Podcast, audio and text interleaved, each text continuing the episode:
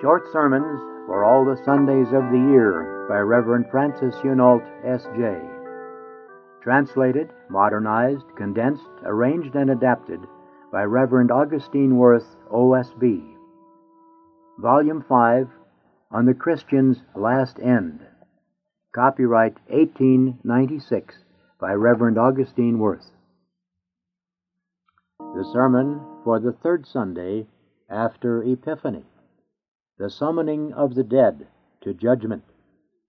And I say to you that many shall come from the east and the west. Matthew chapter 8, verse 11.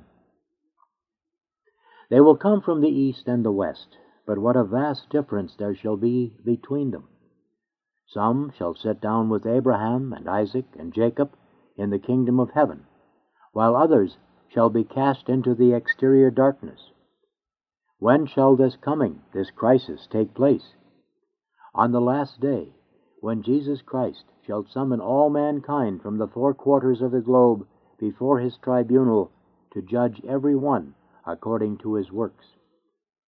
We have already considered the judge as God, as man, as our Savior, and as our model.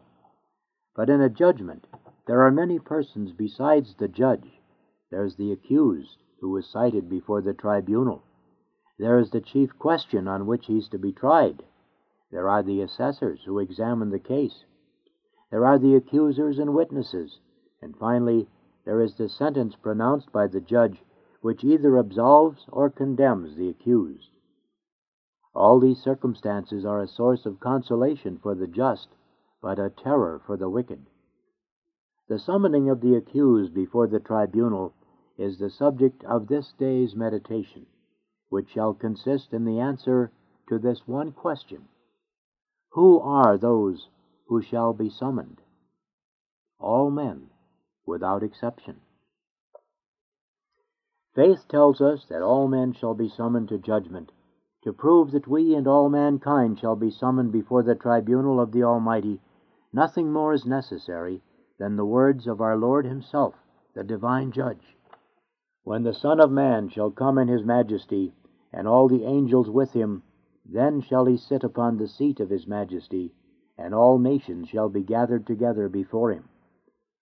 All without exception, from every country in the world, great and small, rich and poor, men and women, all who have ever lived on earth, shall meet there.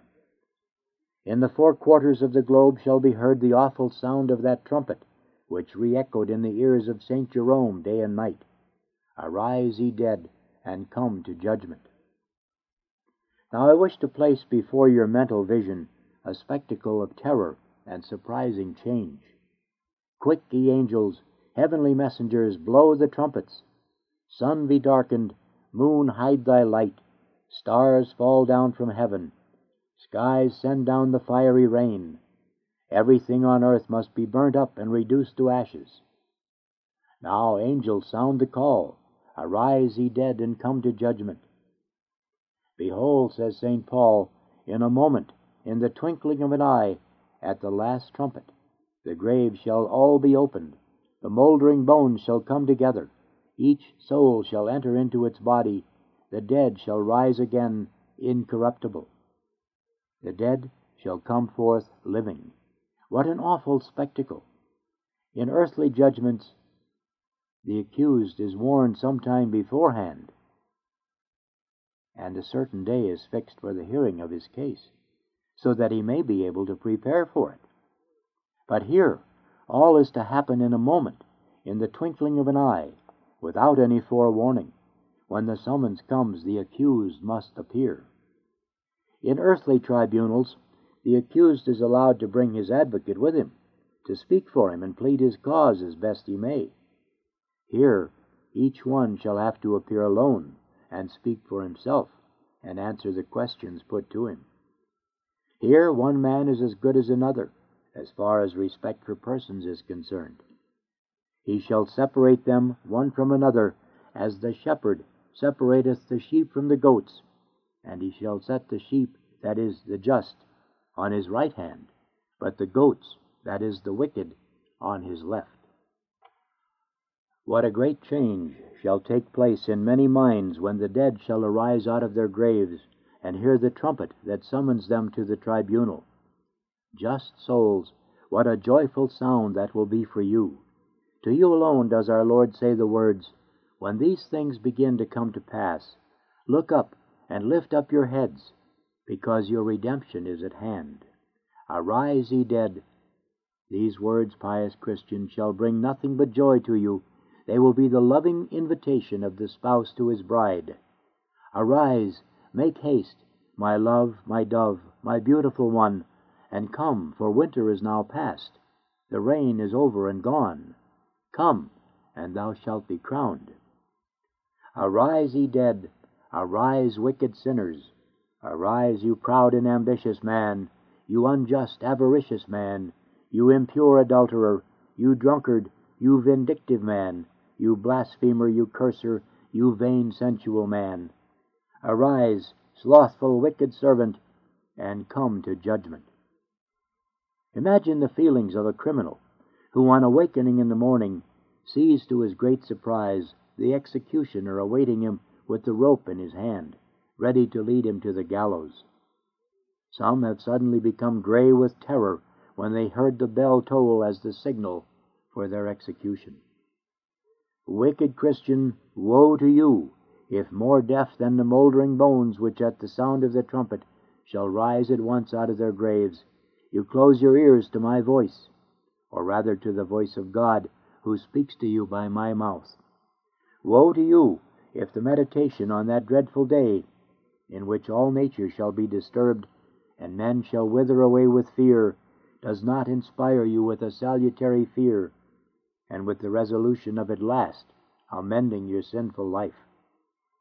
But if you now refuse to listen to me, who am only saying what is for your eternal salvation, you will one day, against your will, have to hear that terrible voice, whose only utterance for you will be the sentence of your eternal damnation. Therefore, I advise you in the words of St. Paul Rise, thou that sleepest, and arise from the dead. Arise and put on the mourning garments of true contrition for your sins, so that when the trumpet calls out, Arise, ye dead, and come to judgment, you may arise with joy and exaltation to eternal life. Again, what a change shall take place in the minds of many, of the just on one side and of the wicked on the other, when the souls of both shall rejoin their bodies, which in the case of the former shall be glorified, angelically beautiful, and brighter than the sun, but in the case of the latter, deformed, hideous, and exhaling a foul odor. With what joy will not the souls of the just welcome their bodies and lead them into everlasting happiness? Come, the just soul shall say, Come, my dear companion, and share in my glory, which thou hast helped me to gain. Come now and let us enter together into the joys of heaven, where we shall never be separated from each other again. And on the other hand, with what horror, with what curses and blasphemies, the soul of the reprobate shall rejoin its foul carrion and drag it down to eternal flames. Accursed body the soul shall say, How can I remain united to this putrid mass for all eternity? Art thou that sink of corruption that I have so much loved and petted, for whose pleasure I have lost the glory of heaven that I was created for? For thy sake, that thou mightest enjoy thyself and live in luxury, I am lost forever. Accursed soul, the body shall exclaim, Thou shouldst with reason have held me in better check, and refused me what was bad and injurious for me. Oh, rather let me die in the grave, consumed with worms, than accompany thee to hell. What a change there will be in the minds of many when all mankind shall behold themselves huddled together without any respect for persons, kings and princes with lowly peasants, high born ladies with vulgar kitchen maids, all assembled before the judgment seat of God, as St. John says in the Apocalypse I saw the dead, great and small, standing in the presence of the throne. You must not think that on that day people will pay no heed to rank and privilege, and that the proud, after suffering the humiliation that shall then be common to all sinners, will not feel the confusion to which they shall be subjected. No, on the contrary, the wicked, as they left this world with their bad passions and inclinations in full vigor, shall rise again from the dead with the same passions. The proud man shall have his pride and ambition as formerly.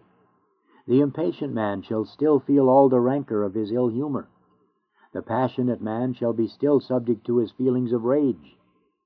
And hence, what despair shall possess them when they see themselves so humiliated, despised, mocked at, and rejected by those over whom they were so much exalted during life? Piso, a noble Roman, was led before the judge, clad in a shabby robe, to be tried for some offense of which he was accused. Seeing the people staring at him, some in scorn, others with pity, he felt so keenly the humiliation of being thus degraded before the common herd that he drew a dagger which he had concealed under his cloak, and in a fit of passion stabbed himself in the heart. The consideration of this truth should now help us to practice true Christian humility. If one is inclined to think too much of the rank that exalts him above others, he should say to himself, On that day there will be no question of rank, and who knows whether I shall not have to take my place, even among the lowest? The same thought should bring consolation to you, pious Christians, who are content with the will of God, although you are poor, desolate, despised, humiliated. Your trial shall last only for a time, and a very short time. And on the last day everything shall be changed, just as it is in a mirror. Look at yourselves for once in the glass, not for the sake of gratifying your vanity, in which useless occupation much precious time is often lost, but for the sake of learning a salutary lesson for the good of your souls. You will see your person represented therein as you stand, but with this difference, that your right hand shall be on the left side in the mirror, and your left hand on the right side. Then think to yourselves, Here in this life I am on the left hand, rejected, looked on as not worth anything, nay, hardly looked at at all, while others, and even the wicked, are held in high esteem. Thy will be done, O God. I can wait till thy great day comes, when thou shalt exhibit our lives to the whole world as in a glass. Then we shall find our places changed. Finally, what a great change shall take place in the minds of many when the separation shall be made according to the words, The angel shall go out, and shall separate the wicked from among the just. Wicked man, the angel shall say, What are you doing here amongst the sheep of Christ? Away with you! This is no place for you. You belong to the reprobate goats. Alas, how bitter and full of confusion shall then be the separation of one friend from another, of one acquaintance from another, of one fellow countryman from another, of one neighbor from another, of one member of a household from another. One shall be on the right hand, the other on the left. Then two shall be in the field, says our Lord, two who have worked together their lives long. One shall be taken, and one shall be left. Two are living in the same house. One shall be taken, and one shall be left. One shall be on the right, the other on the left hand. Two are in the same occupation. One of them shall be on the right, the other on the left hand. Two in the same family. One of them shall be on the right, the other on the left. The wife, for instance, on the right, the husband on the left, the father amongst the sheep, the son amongst the goats, the daughter amongst the angels, the mother amongst the devils, the sister amongst the elect, the brother amongst the reprobate, the scholar amongst the pious, the teacher amongst the wicked, a layman amongst the saints, a priest amongst the accursed, the penitent amongst the blessed, the confessor amongst the damned the hearers in heaven, the preacher in hell, or quite the reverse. Alas, I think, be this as it may, the separation will be a sorrowful one for the unlucky part the change terrible. Ah, where shall we be? On what side shall we stand? Shall we all be on at the right hand? May God grant it. And if so, how we shall rejoice with and congratulate each other. Shall some of us be at the left hand? God save each and every one of us from such a fate. If any were so unfortunate, how pitifully they would look at their former companions from whose society they are now excluded. Say now to yourselves, Now is the time to choose and prepare the place in which we shall wish to be on that day. We are all horrified at the idea of being on the left hand, and we all wish to be on the right. Then let us rise up from this meditation, which we shall often make, especially in the time of temptation and danger of being led into sin. Let us rise with the firm determination to serve zealously with our whole hearts for the uncertain time that still remains to us, our God who is worthy of all our love, to be obedient sheep who hear the voice of their shepherd and follow it, and never on any account to commit a wilful sin, for that alone is able to place us amongst the accursed goats on that day. Such is our unanimous resolution, is it not? And with God's help, we will keep it so that when the trumpet calls us to the last judgment, we shall be all together, to our great joy and mutual happiness, at the right hand of the judge, and not one of us on the left. Amen.